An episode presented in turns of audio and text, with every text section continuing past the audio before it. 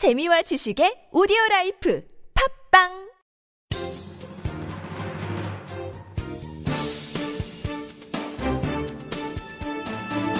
일간사설 4월 25일 토요일 한겨레 사설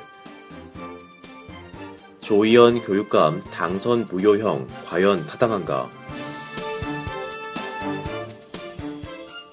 조희연 서울시 교육감에 대한 지방교육자치에 관한 법률 위반 1심 재판에서 벌금 500만 원이 선고됐다. 상급심이 남아있긴 하지만 당선 무효 하한선이 벌금 100만 원이라는 점에서 조 교육감이 취임 1년여 만에 물러날 수도 있게 됐다. 2008년 직선제가 도입된 이후 공정택, 광노현 전 서울시 교육감도 유죄 판결로 중도 하차한 바 있다. 재판부의 판결은 형식상 별 문제가 없다. 20에서 23일 열린 국민참여재판에서 배심원 7명 가운데 6명이 벌금 500만원, 1명이 벌금 300만 원을 제시했기 때문이다. 재판부는 지난해 선거에서 조 교육감이 상대 후보인 고승덕 변호사의 미국 영주권 보유 의혹을 제기한 행위가 낙선 목적의 허위 사실 공표죄에 해당한다고 봤다. 조 교육감이 섣부르게 의혹을 제기해 끌고 간 것도 사실이다. 하지만 이 정도 사안으로 당선 무효형을 내리는 게 타당한지는 의문이다. 당시 고승덕 후보는 조 교육감 장남의 병역 기피 의혹과 조 교육감이 통합진보당 당원이라는 색깔론을 제기했다. 둘 다 사실과 다른 내용이다. 선관위는 두 후보에 대해 경고 처분을 했으며 경찰은 무혐의 처리했다. 그럼에도 검찰은 조 교육감만 기소해 형평성 논란을 낳았다. 그것도 공소시효 만료 하루 전이었다. 상대 후보에 대한 의혹 제기는 선거 때 흔히 있는 일이기도 하다. 조 교육감의 혐의는 공정택, 광노현 전 교육감의 사례와도 큰 차이가 있다. 공전 교육감은 선거 때 차명 재산 신고를 누락한 것 외에도 뇌물을 받는 등 서울시 교육청 사상 최악의 비리를 저지른 사실이 드러났다. 곽정 교육감은 선거 때 중도 사퇴한 후보에게 2억 원을 건네 매수한 혐의로 기소됐다. 교육감 직선제는 후보 인지도가 낮고 비용이 많이 드는 등의 문제가 있으나 정책 대결 성격이 강해지는 등 교육 자치 취지에 맞게 진화하고 있다.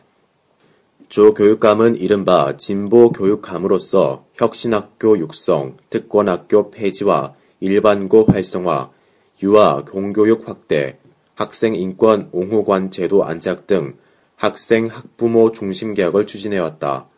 그의 거취와 무관하게 이런 개혁은 꾸준히 이루어져야 마땅하다.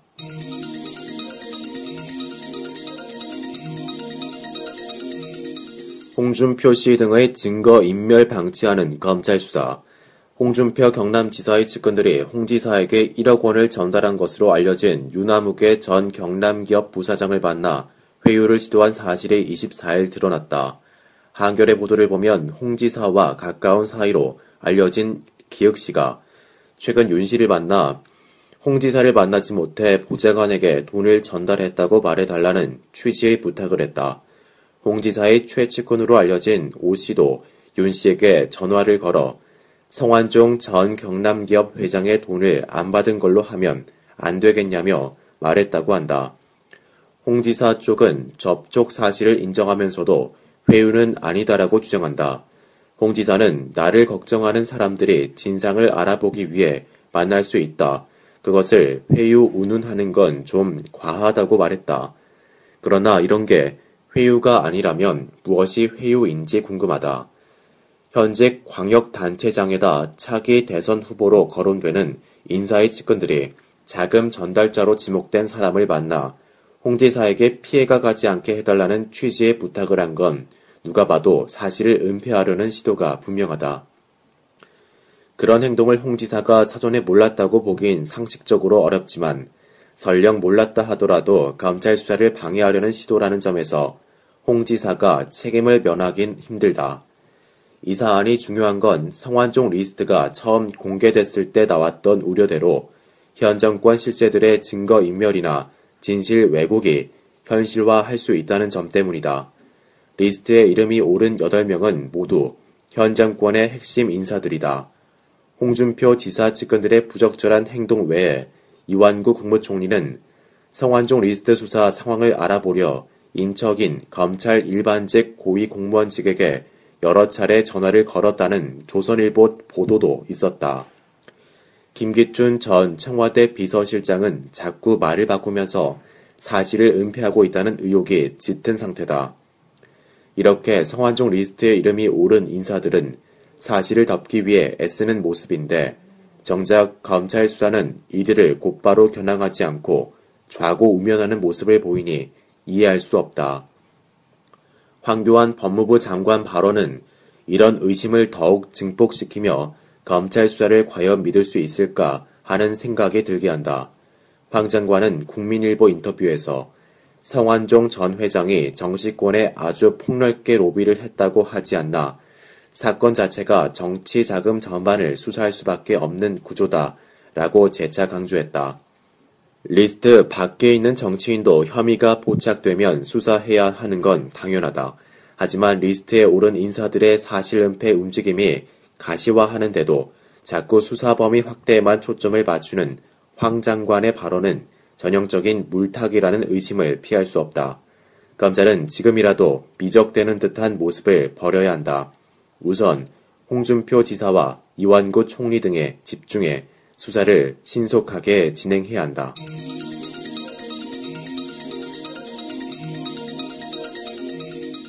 방송의 질보다 방송사 밥줄만 챙긴 광고 총량제.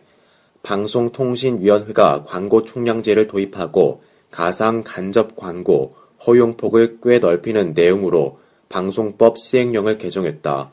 시청자의 프로그램 시청 여건이 나빠지는 것은 아랑곳하지 않고 방송사의 광고 영업만 신경 쓴 반공익적 행정이라고 할 수 있다. 이러고도 방통위가 시청자 주권을 대변하는 기관이라고 할 수 있을지 의문스럽다. 광고 총량제는 프로그램, 토막, 자막 광고 등 광고 형태별로 각각의 시간을 정해 규제했던 것과 달리 방송 광고의 전체 허용량만 제한하고 시간과 횟수 등을 방송사가 자유로이 정하도록 하는 제도다.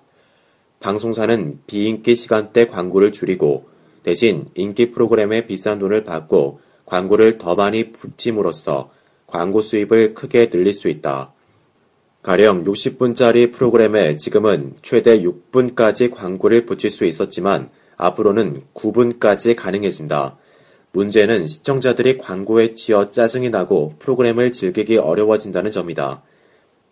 방송 산업을 고려했다고 주장하지만 시청자를 희생시키면서 무슨 산업이 발전하겠는가? 직접적 수혜자인 지상파 방송사들의 로비에 휘둘린 결과로 볼 수밖에 없다. 간접 광고와 가상 광고 허용 폭을 넓히는 것도 문제다. 간접 광고는 드라마 품격을 떨어뜨리기 쉽다. 출연진이 협찬사 홍보를 위해 쓸데없는 대사와 장면을 반복하고 이야기 구조와 무관하게 협찬 물품을 수시로 노출한다면 그것을 방송작품이라고 할 수 있겠는가. 모처럼 발전 전기를 잡은 우리 드라마의 해외 수출 경쟁력까지 갉아먹을 수 있다.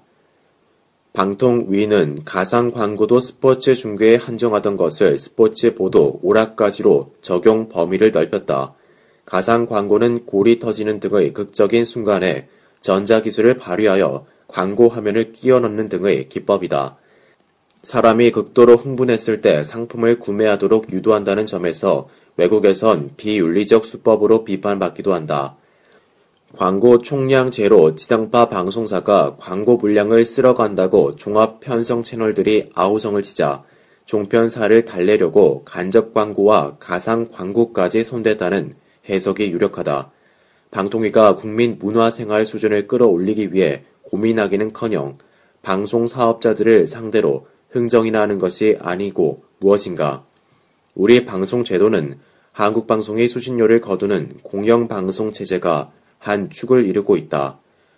방통위의 방송법 시행령 개정은 방송의 공공성과 공익성을 앞세우도록 한 공영방송의 이념과도 전혀 맞지 않는다.